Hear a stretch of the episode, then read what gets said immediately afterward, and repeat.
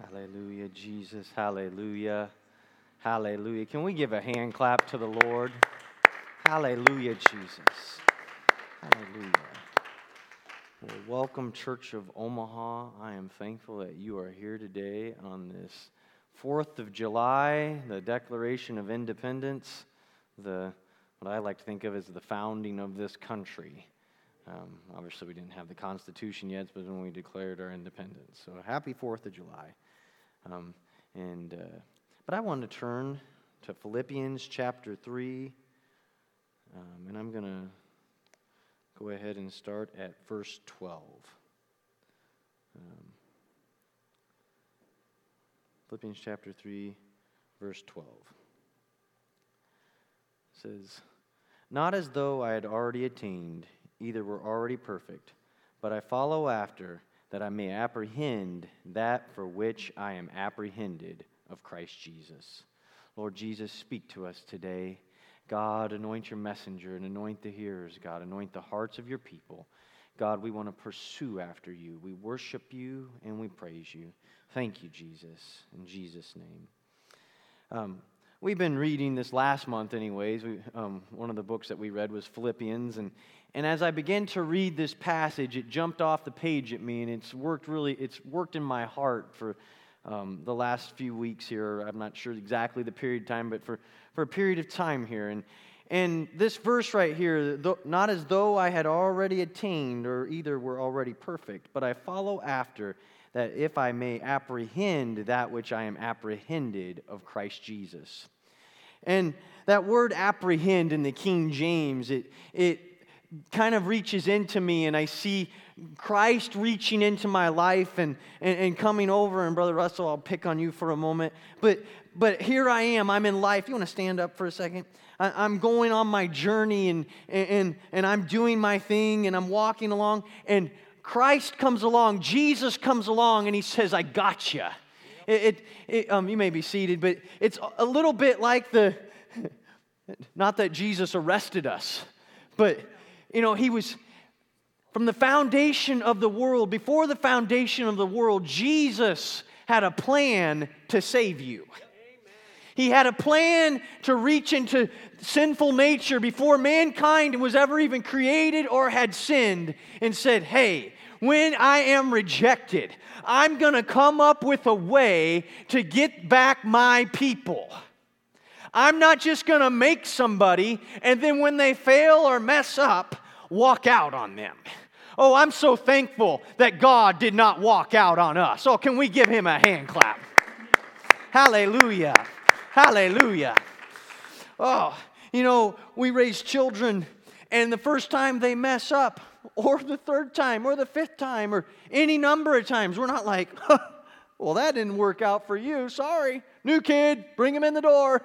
This isn't some factory line where we make a product and we say, "Well, that didn't work out," and toss it out the door. We're not Thomas Edison with his, I forget the number, thousands of tests that he did, and said, "Oh, not this type, not that one." No, Jesus has looked into your life. Brother Jeremy talked about it last week when he talked about the potter. He's reworking you. He's shaping you. He hasn't given up on you. I'm so thankful that God had a plan before the foundation of the world to save me. But when I read this passage, it says, "I am apprehended of Christ Jesus." When Jesus went to the cross and he stretched forth his hands and they hung him on that tree, and he uttered those words, "It is finished." In that moment, he had completed his work. He had paid the price for sin. And on that weekend, he was beaten for us. He was slain for us. He was buried in a tomb, and he rose again, and he saved us from sin. He took the keys to death, hell, and the grave. He went in there and said, "Satan, you no longer have authority. I have apprehended my people.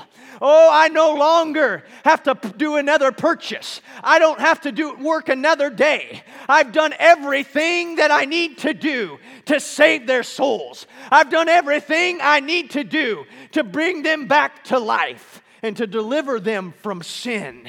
Oh, I'm thankful for the work of God. Oh, Satan likes to come along and he likes to get in your head and he likes to tell you, you know, you're not worth it, and he likes to put you down and there's no hope for you. And Jesus is saying, I've already won the battle. Oh, this thing is already over. In our men's meeting this last month, oh, we were talking about heavenly places. And see, we the Jewish people, when you're reading about this and you see about the sinful nature and you see about this wicked world and then you read about heavenly places, the Jewish people would look at that and they would say, hey, right over here, I'm standing in front of Brother Kennedy, and this is no means picking on you or Brother Russell, but right in this area, this is our sinful nature. And if we drew a line right here at this aisle, and we draw that line and we step over here, this would be heavenly places. And so they're saying, hey, this earthly sinful nature, this is darkness. And what happened in darkness? There was chaos. In the beginning, God created the heavens and the earth, and the earth was without form, and void, and darkness was on the face of the deep. And so when you talk about sinful nature and dark places, you're talking about this right over here. And they look at it and they say, but one day Jesus is going to come. Well, they rejected Jesus, but God's going to come, and there's going to be a new reign, and we're going to be in heavenly places, and there's going to be the heavenly kingdom, and all that chaos is going to be gone, and now we're going to be in a perfect place. We're going to be in a place of light. We have darkness, and we have light. In light, you have created things, things put together. In darkness, you have chaos and voids and emptiness. But what did Jesus do on the cross? Oh, he said, I know we still have sinful nature. I know we still have chaos and darkness in the world, but I'm going to do an overlap. See, heavenly places is already here with us. When he died on the cross, when he rose again, and when he filled you with his spirit, he brought you into heavenly places.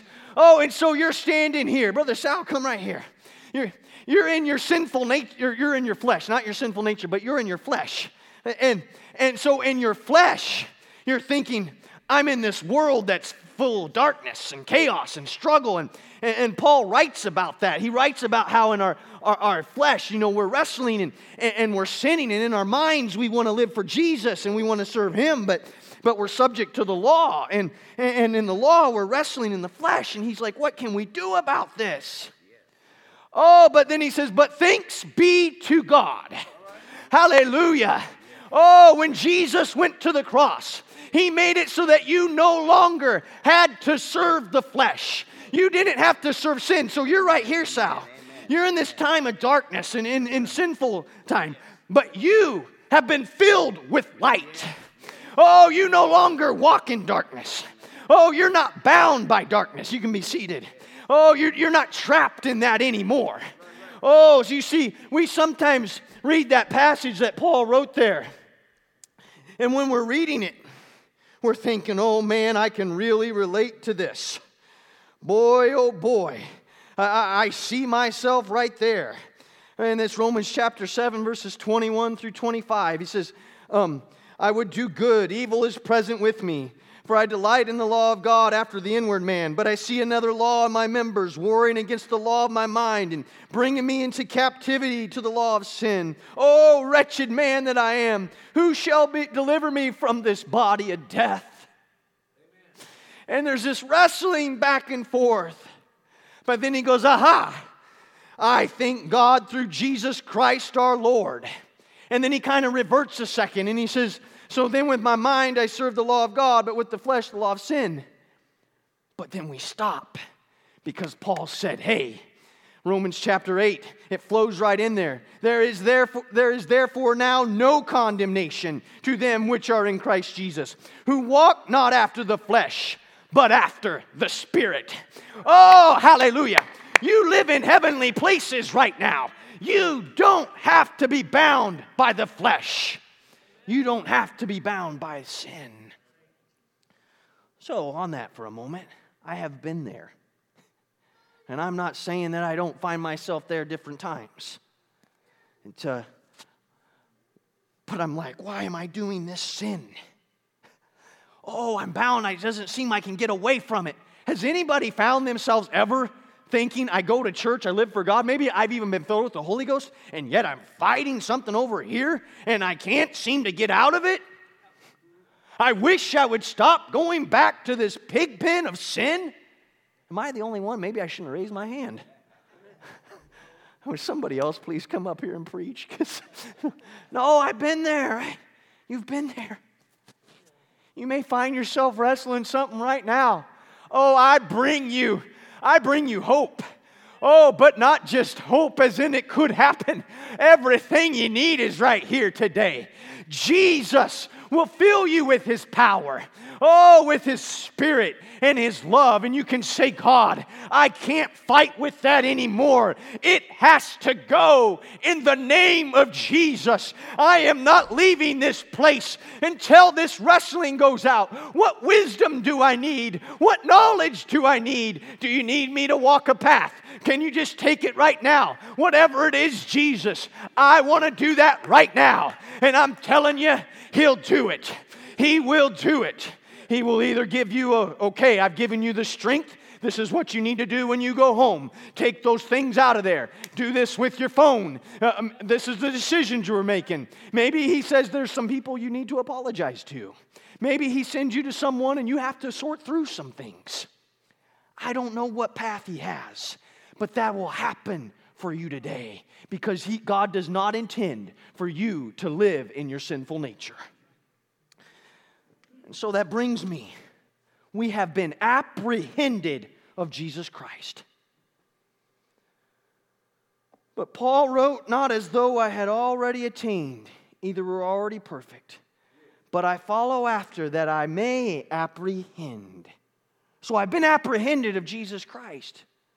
But he says, I follow after that I may apprehend. Verse 13, he says, Brethren, I count not myself to have apprehended, but this one thing I do, forgetting those things which are behind. And we'll come back to that in a little bit. But Paul is telling us, he's saying, hey guys, you know what? He apprehended me. He captured me. He saved my soul. He took away my sins. He paid the price. He came and dwelt in my heart. He said, you're good enough for the God of glory who is without sin to live in. Isn't that awesome? You look at yourself and you say, I'm just a dirty thing. And he says, then why am I living in your heart? And when you feel that conviction working over you, see, the devil likes to bring condemnation. Conviction says, you're like, you start to go do this. Maybe you pulled up that movie. And Jesus is like, I did not want to watch that. And he's pushing on you. And you feel that. And he's saying, I don't want to be there. That's conviction. The devil's over here saying, look at you, loser. Bam. So yeah, he saved you. Yeah, you're going to hell now. You watched that movie. I don't know, you can put whatever you want in that spot. I'm not here to pull out the grossest of sins that we could discover. But Jesus is bringing conviction, not to leave you there, but to say, this is not where I want to be. I don't want to, that's not, we're cleaning you up. Let's come back here. Let's get cleaned up. Let's get cleaned up. You see, Paul says, not as though I had already attained. He said that I may apprehend. Brethren, I count not myself to have apprehended. Church, we need to get a mindset that I'm in it till the end. Amen. We need to get a mindset that I am still pursuing after Jesus Christ. If you flip back to the book of Romans and you go over to chapter 6, Paul warns us here. He tells us about how Christ has saved us. And he says, now, verse 8 says, Now if we be dead with Christ, we believe that we shall also live with him, knowing that Christ, being raised from the dead, dieth no more. Death no more hath dominion over him. He won his battle. He has apprehended. For in that he died. He died once unto sin, but in that he liveth unto God. Likewise reckon yourselves also to be dead indeed unto sin, but alive unto God through Jesus Christ our Lord. See, he's saying you're dead to sin.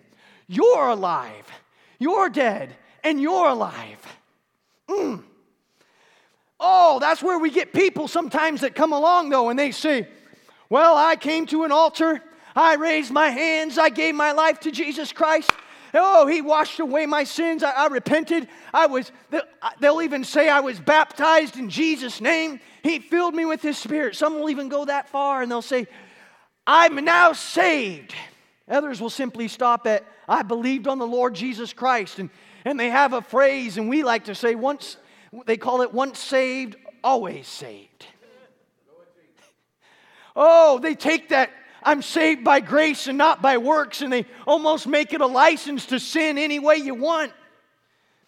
And when you talk to them and you say, well, I messed up and I sinned, and they're like, well, if somebody's sinning, that means they never actually gave their life to Christ. I'm like, how do you know then? Well, I trust that I know. I've had these conversations with people. It's messed up. Well, I gave my life to Christ, but then you went off and lived in sin. Well, then you didn't really give your life to Christ. Okay? You see, they're wrestling. Right. I'm telling you today that when you repented of your sins, when you were baptized in the name of Jesus, and he came in your heart, and you knew, because not just did you feel him, but you began to speak in that other language. God did not leave you in doubt whether he had saved you or not, but God filled you with his Spirit, and he has saved your soul. So if you find yourself in sin, it's because you chose to go back to sin. God never took away your ability to choose. That's why Paul writes in Romans, he then goes on, after he says, likewise, reckon yourselves also to be dead indeed unto sin, but alive unto God through Jesus Christ our Lord.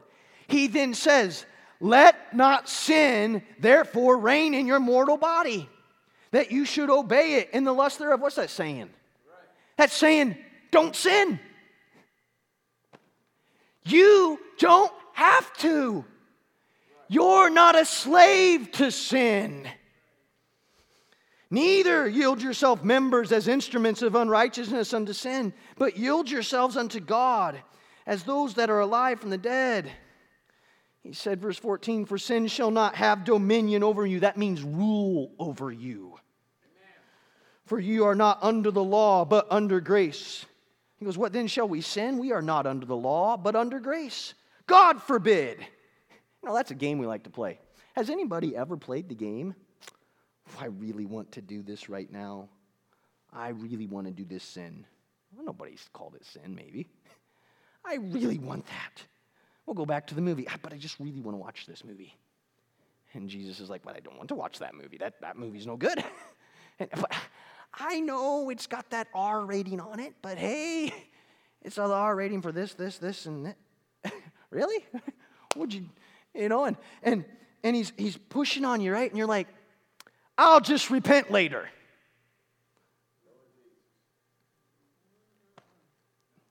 What are you doing? But you might have consciously or in your subconscious right back over here, you knew this isn't right. And then you got done and you're like, man. And then you found a place of repentance. Don't play games with God. That's what he's saying here. What then shall we sin because we're not under the law but under grace? Can we say that? Well, I can sin. I can do that because I'm under grace. He says, God forbid. Know ye not that to whom ye yield yourselves servants to obey, his servants ye are to whom you obey, whether of sin unto death or of obedience unto righteousness. So if this is sin right here, and this is righteousness right over here, God saved you, and he brought you into righteousness. You don't have to go back to that. He took you, he brought you out, and he put you right here. But you can take a walk back over, and you say, well, it doesn't have dominion. And Paul is saying, if you decide to serve it, that's the servant that you're unto. That's who you're serving. You, You don't get to say, I'm a servant of Jesus Christ, but I'm just over here. If you know the story of Samson, Samson had all this strong might and power. God had made him mighty. He was a Nazirite. He was supposed to be pure and holy unto God. But he went over here, and he would play around, and then he would shake himself, and he would run back over. Then he would come over, and he'd play around, and he'd shake himself, and he would come back over. And he would do this time and again, and as a young man, he would do this. And one day, he played around too long, and he got sucked in, and he got trapped, and he got his eyes plucked out, and everything he loved was taken, and he's imprisoned, and he's no longer ruling over Israel, and he's no longer that Savior that God intended for him to be, and all his strength and everything he had was gone, because that's what sin will do to you. And he loved the women over there. And he loved the friends and the parties. And he loved that he could just rip out the gates and walk away and go back to church anytime he wanted. But then he would come back, that strong man Samson, that great deliverer, until finally it snared him and pulled him under. The enemy was looking at whatever means can I trap him and keep him. Not just because can I keep Samson, but because what does that do to Israel? Because Samson had a mission by God. And you have a mission given by God. And when you play over here, you're not fulfilling that. And it suffers. There was people to be delivered by Samson. To be kept delivered by Samson. And by playing over here, they were also being entrapped and ensnared. God has purpose for you. Oh, so don't play in sin. When Samson finally came back and he cried out to God, it cost him his life. He said, God, take my life here that I may be avenged of my eyes.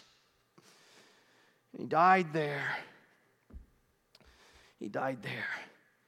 Oh, we do not want to go back and play with sin. Play with sin. See, you have a choice. That's why Paul says, not as though I had already attained. Brethren, I count not myself to have apprehended.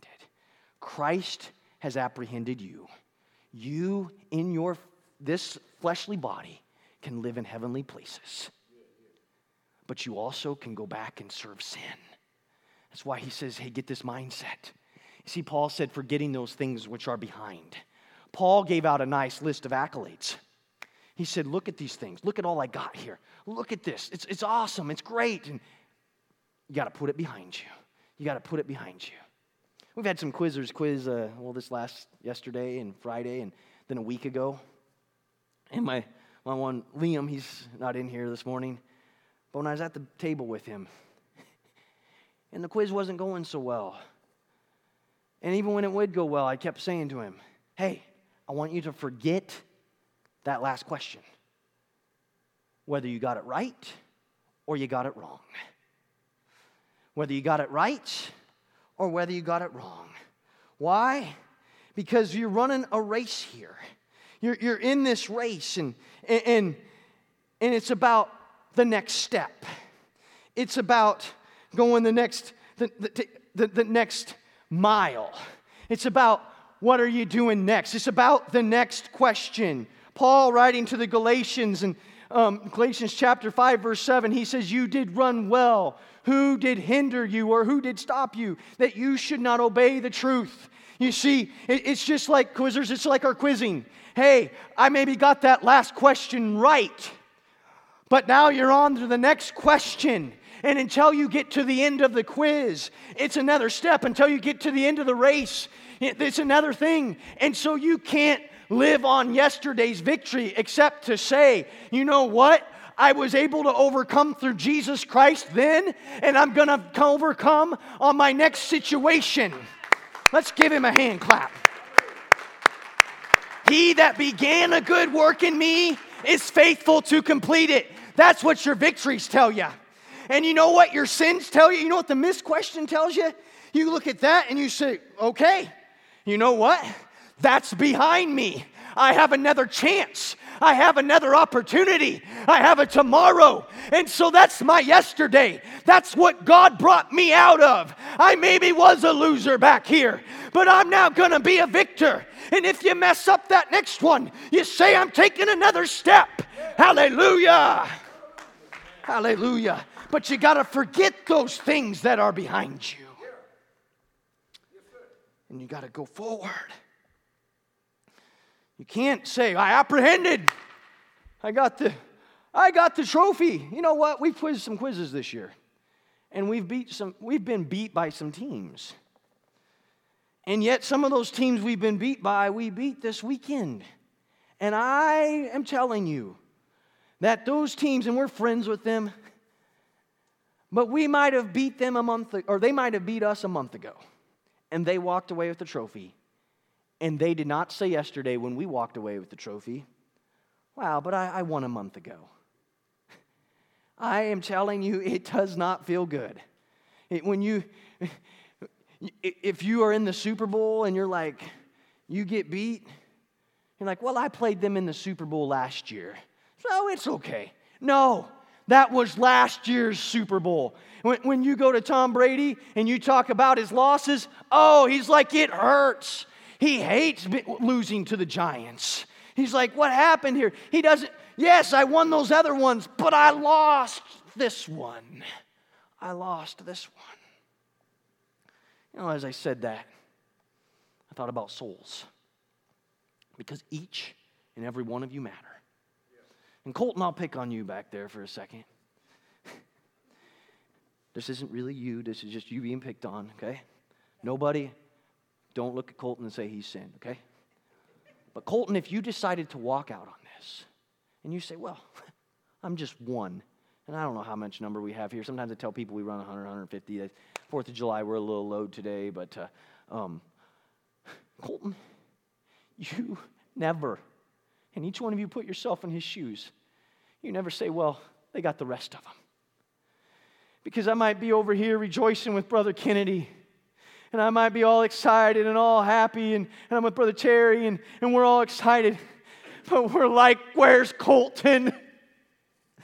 Because that loss, it rips, it tears. You got to win the end. You're meant to go clear to the end. So keep on keeping on. He brought you out of sin. Don't go back, and make it your everyday. Your everyday. So I want to highlight another point here, another little twist on this.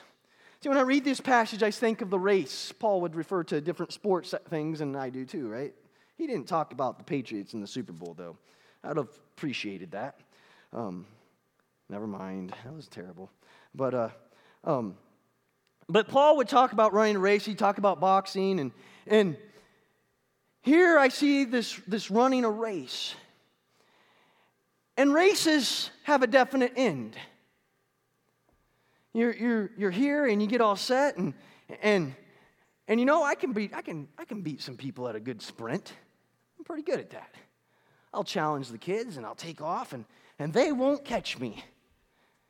And then I get around the corner, I'm like, and oh no, here they come, and I take off again, and I know inside I've got a limit.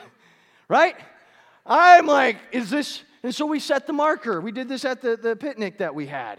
We had a picnic recently, and the kids, we challenged the kids, and I'm a lot bigger than them, and so they thought they could beat me, and I took off, and you know what? We beat them. I beat little kids. It was great. But I set a marker, and I was like, okay, if I can race from here to that wall, I got this. And it's great when we have markers in our mind. We're like, okay, I can do this. There's a thing called the Appalachian Trail. It's 2,000 miles long, roughly. It takes people nearly 6 months to hike it. Does anybody want to hike that Appalachian Trail? That's one of those things I've always had in my mind. And as a kid, especially, I was like, oh, that's what I want to do one day. You can also hike the whole Pacific Crest Trail, the Rocky Mountain Trail. And so if you hike the entire length of the Appalachian Mountains, they say it'll take you about 6 months, 2,000 miles. I was reading on a website, and they were talking about, well, who hikes this? Well, blind hikers have hiked it. Elderly people over 70 have hiked it. People that have had amputations have hiked it. People that weigh over 300 pounds have hiked it. Kids have hiked it. I read once about the Appalachian Trail, and it really didn't matter if you were physically in shape, such as myself, a great exercise phenom, or you were more pudgy over here and a bit more Santa Claus-ish. It really didn't matter. They seen people who were like, I'm an exercise phenom. I run every day, and I go 5 miles, 10 miles. I've run marathons. Okay. In this thing, one of the things I was reading, how do you prepare for hiking the Appalachian Trail? They said, well, go out for 2 days. Hike for 2 days. Stay overnight and see how you do it. You know what it is? It's a mindset. It's a mindset. And so the person that's great in shape, they go 1 day. They go 2 days. They go 3 days. Then they get in there and they're like, man, the next day again? I got a cramp right back here. The next day again? 5 days in? But the person that says 1 foot, 2 foot, they started out extremely overweight. Everybody else passed them. And yet, they got to the end of the Appalachian Trail, and they were physically fit, they were in great shape, and the exercise trainer never even made it, but maybe a week. Because you had to make a decision. It wasn't about how many donuts had you eaten or not eaten. It was about, am I taking the next step? There's another gentleman, Clifford Young, if you want to throw him up there. I like this story. See, in Australia, there's a race that's 543 miles. It's not 2,000. It's a race. And people will come out and they would run this race, and they would run for about 18 hours, which is pretty extreme, I think. They would run this race, and then they'd run about 18 hours. They'd take a break, and they'd sleep, get a little refresher, and then they would run again, and they were runners. They had this down. And so they run this race in Australia. 543.7 miles, 875 kilometers. It's an endurance race. And one day, this gentleman shows up. His name's Clifford Young. I believe he was 61 years old. And Clifford Young shows up, and he shows up in coveralls, bib overalls, right? He shows up in work boots. And I'm like, okay. And he shows up, and now I'm like, was it work boots? So if I have that detail wrong, you can go back and read it. And people were like, look at him. There's no way. What is he doing here? And this old man shows up. Has he raced? No, I don't race. But I work out on the farm. He had sheep, and he had to chase. And he says, I think I can do this. And then they all begin to run. And here's Clifford Young. And they're like, look at his Gantt. Look at his run. It's terrible. It's horrible. That's not how you do it. And he's like, I got this. And so they all began to run. And way back here is Clifford Young going along. And they run their 18 hours, and they take a break, and he keeps running. He doesn't stop. He shuffles along. It's called today the Young Shuffle. And he just keeps shuffling, and he keeps going. And you know who finished that race? You know who came in at the end? Oh, by refusing to stop for sleep, Cliff narrowed his gap, edging closer and closer to the front of the pack. By the last night, that signature shuffle wasn't so funny anymore. It had powered him through to the first place position. Everyone looked at him and said, you can't do this. You're not qualified. You've got everything wrong. But he said, I made up my mind, and I think if I just keep going. Oh, the race is not to the swift, and it's not to the strong. Oh, but he that endureth to the end. Oh, I'm just going to keep shuffling. I'm going to keep going. I'm going to keep, when I fall down, I'm going to get back up. Oh, you might make fun of my walk. Oh, but one day somebody's going to look back, and they're going to name something after you. They're going to say, I'm going to do it like Kiara.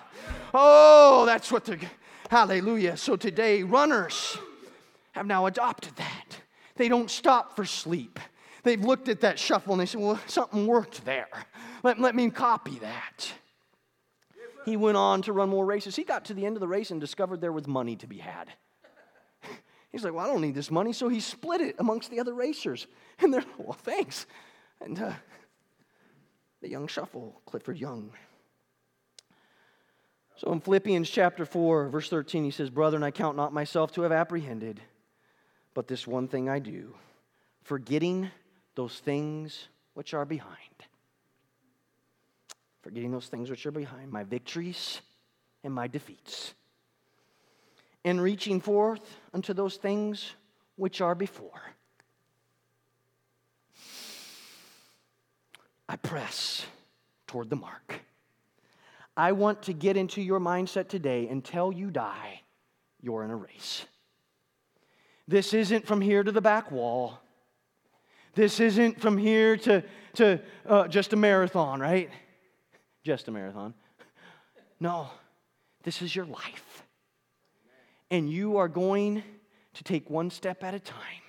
We're going to forget those things which are behind. We're going to reach ahead to those things which are before.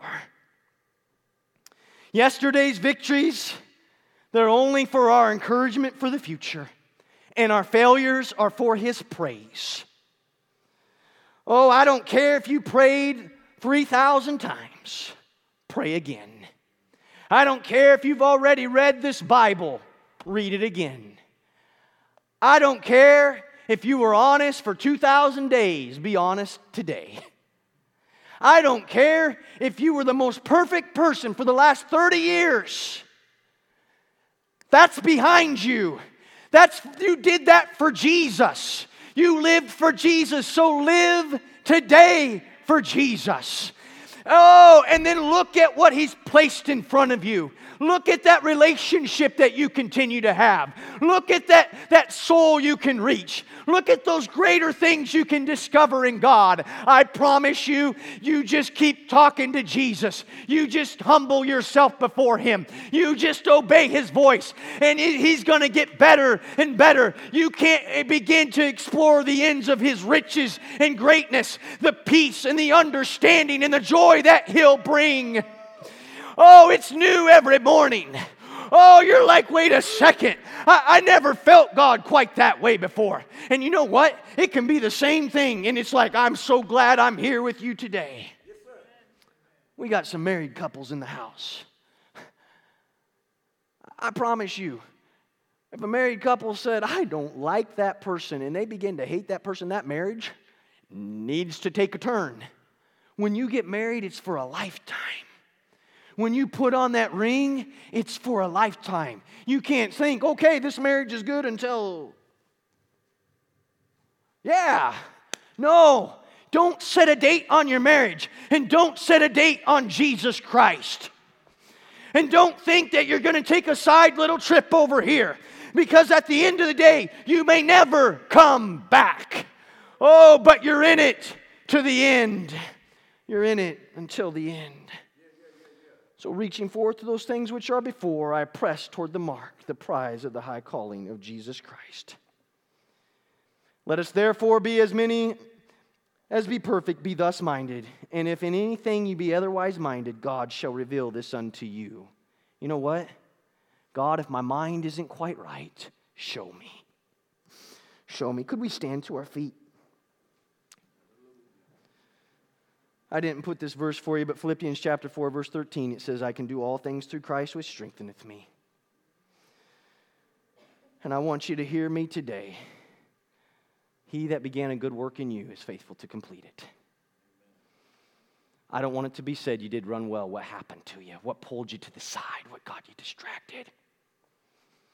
It's not about that you have, listen, I'm just like Pastor Lucas. No, don't compare yourself to others. Take one step, and the next step, and the next step. And you can say, I ran yesterday, so I can run tomorrow. Can we close our eyes and just talk to the Lord for the moment? Oh, God, if there be anything in our hearts or our lives that we've placed in front of you, anything, God, that we've put a timetable on, and we've decided, God, we're not necessarily going to trust you like we should. God, those that maybe are struggling or tempted, Lord, to do something else. God, reveal to us, Lord, if our mindset isn't to forget those things which are behind and to press forward. Oh, but God, we want to reach forward into the things that you have. And we're telling you today that we're in it till the end. Go ahead and tell him that. Jesus, I'm in it till the end. I'm in it till the end. Oh, can we just give him some love for a moment? I love you, Jesus. And I thank you, Jesus, for keeping me. Oh, God, and I'm here. I'm with you yet today, and I'm with you tomorrow. And you'll never leave me nor forsake me. I trust that you've been encouraged today, and you have a mindset that you're going to be in it till the end. God bless you. Come back in here at 11:20, and we want to kick this church service off. Thank you.